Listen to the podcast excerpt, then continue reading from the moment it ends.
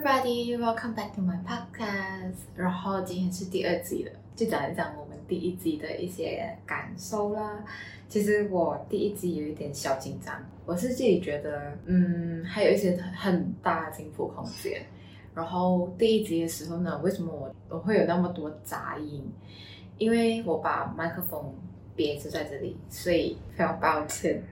我自己听的时候我就觉得好多杂音啊。But anyway， 我已经想到一个更好的方法，所以这一集呢 I hope everything is better, smoother and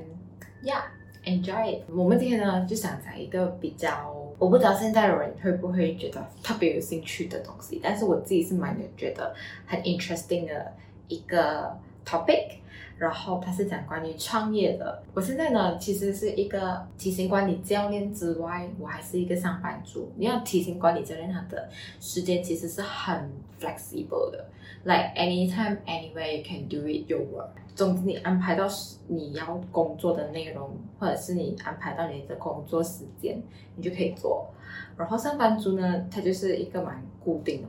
因为它是 about a team a corporate， 所以我们的工作时间是固定了，工作内容也是蛮固定的。那我自己本身，我在这边两个地方，我是看到什么 difference 呢？就是就刚才我讲的咯，工作内容，上班族来讲啊 certain department 是蛮固定的，然后时间啊，薪资，OK， 然后心态上面也是会很不一样，因为体型管理教练是自己的一个事业，自己的一个生意，你就会再花很多时间去思考怎么让它变得更好，然后你就会花很多时间去maybe 我可以 try 这个新的东西放在我的工作上面。但是你出来打工的时候其实很不一样，就是你是站在一个员工的立场。那我相信很多人他一出来工作的时候，其实他们都是这样子的心态的，就是你会站在一个员工的立场去思考，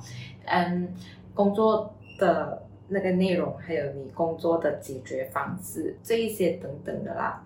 So 现在呢，就一个很 interesting 的东西，想要问你们。我给你们5秒钟的时间，你们可以去思考一下，创业你会有什么预想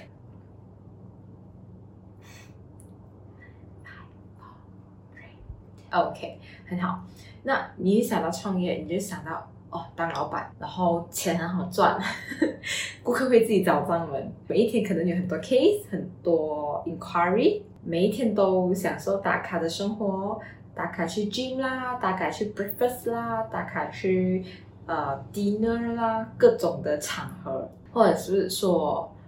能说走就走，就你 plan 好可能我现在需要去哪一个地方啦 ，OK， work at vacation 这样子的。创业是没有 Monday Blue 的，因为很 free， 自己什么东西都可以安排，是不是？那其实这些预想呢都会有，但是有一些对，有一些不对。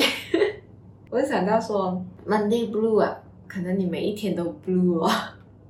当你很在意的把这些东西都想考量在你的那个创业的一个过程里面，其实非常大可能你是会每一天都很 stress， 你不比打工来的更轻松。我只能这样讲，因为这个是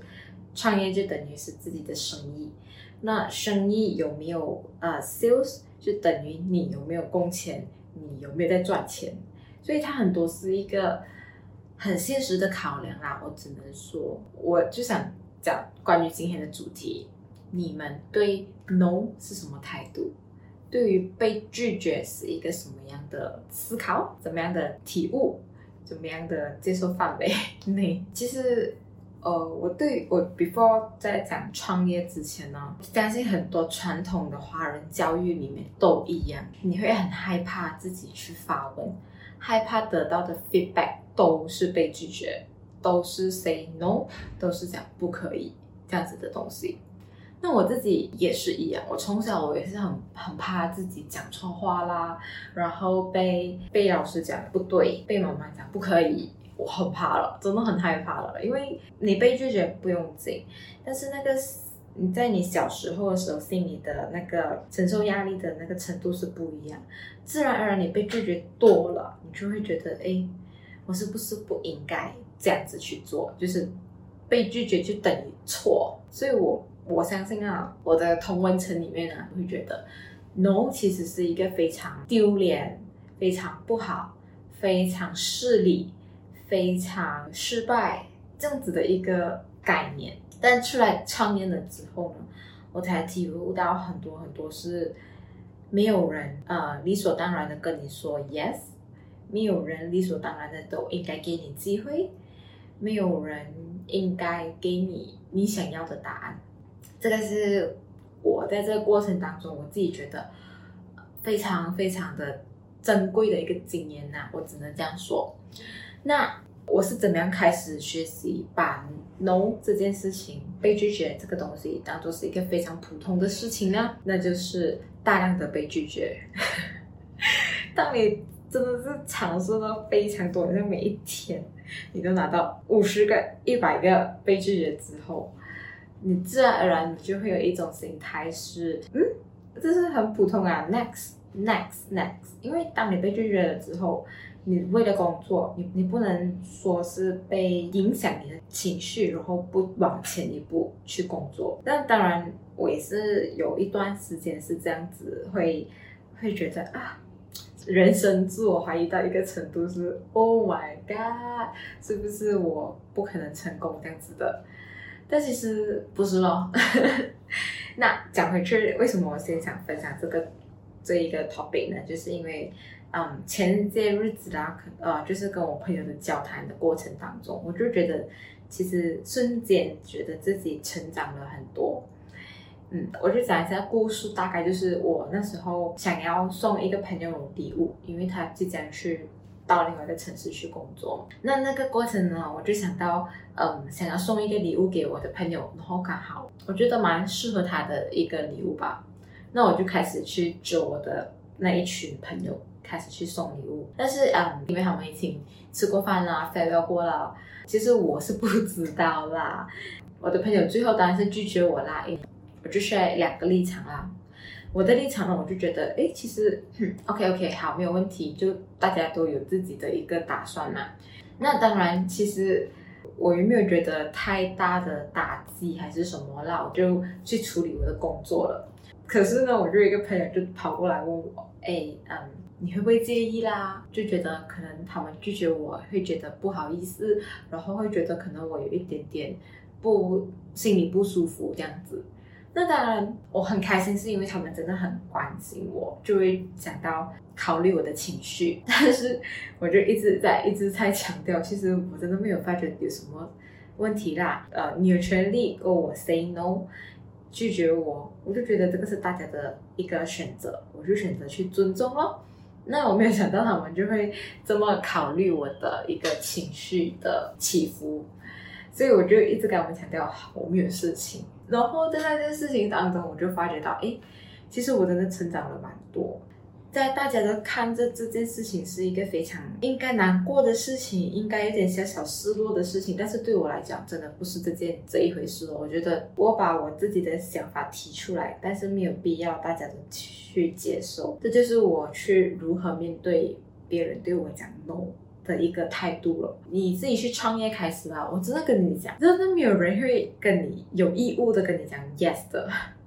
他们给你机会是因为可能他们看到你某方面的努力，可能这么刚好他们需要那个帮助，然后你提供解决方式。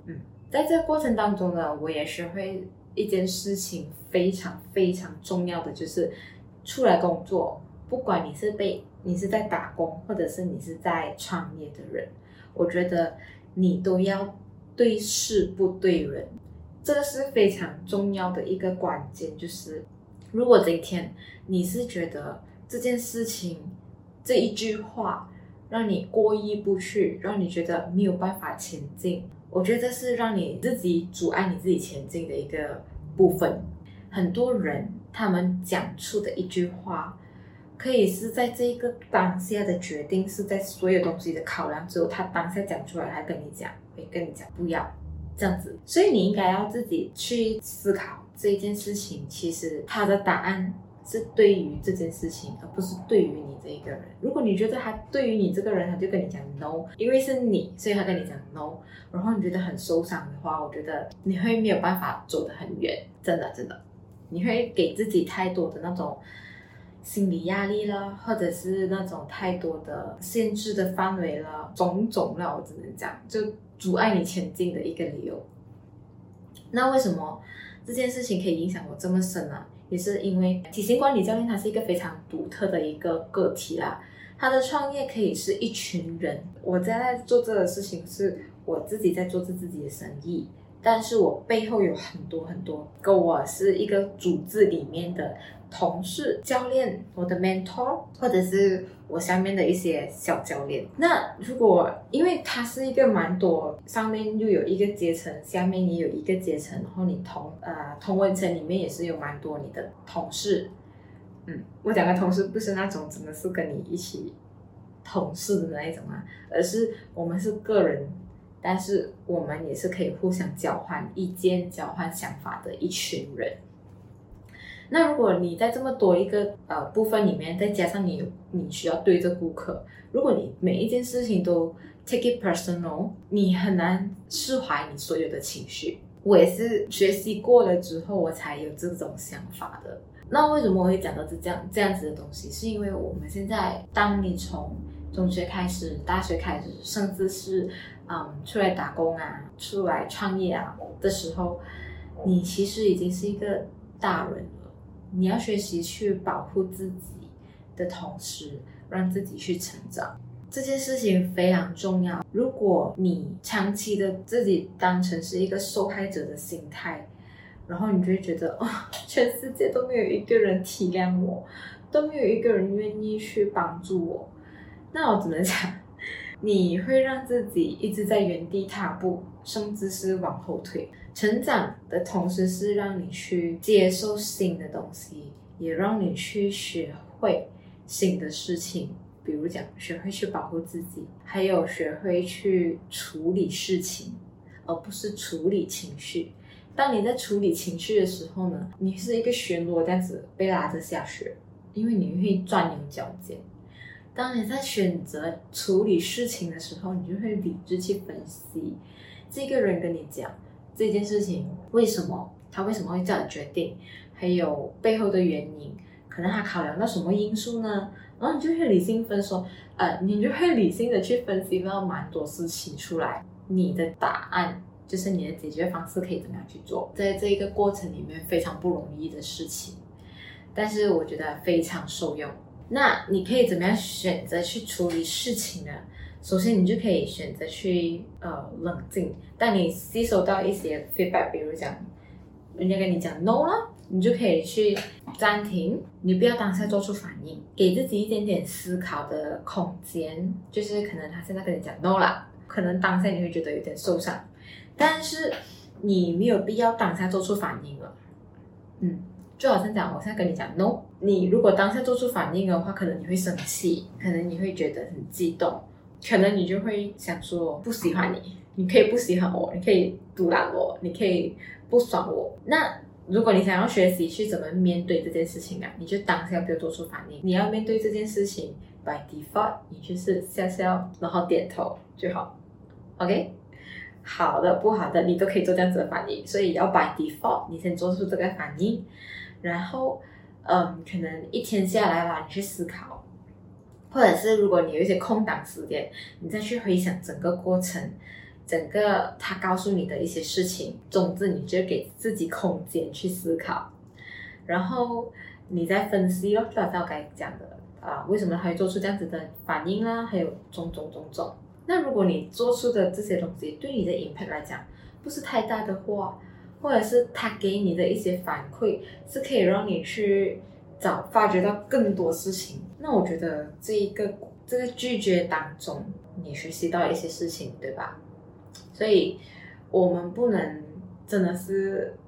太 take it personal。 对于被拒绝这件事情呢，不是说你一定要当饭吃啦，只是我觉得如果你真的要创业，你就必须接受你会每一天都被别人 say no 这个东西，而且这一个是可以被练习的。当你真是想要让自己去进步，你就会开始懂得怎么去处理。我刚才讲的都是一些我小小的一些体悟啦，因为我觉得其实我也蛮觉得开心可以学习到这一件事情。我觉得在打工里面你未必会学习到这些事，可能你打工就是你对着老板，你对着你上司，对你 say no 的人可能就是你的老板咯，你的 idea 被 ban 啊，可能有时候你的同事也会嘲笑你呢呀，但这一些次数不多的，不可能每一天都被 ban 了。可是当你自己出来创业，你要不断的去开发顾客的时候，几十到几百都可能哦，每一天哦，因为不是你一早就那个人就要跟你 say yes 的嘛，没有人有义务这样子对你做，所以你就必须了解这一个事情，然后 move on。 所以这个就是我今天想跟你们share 的东西啦。我其实也是很想知道你们的 comment 对于这个 podcast 还有这个 topic。 今天如果你有什么想要 share 给我的，你可以 share， 然后也可以在 IG 那边 DM 我或者是 tag 我，都非常欢迎。 So I hope you guys enjoy today. I see you in the next podcast. Bye bye.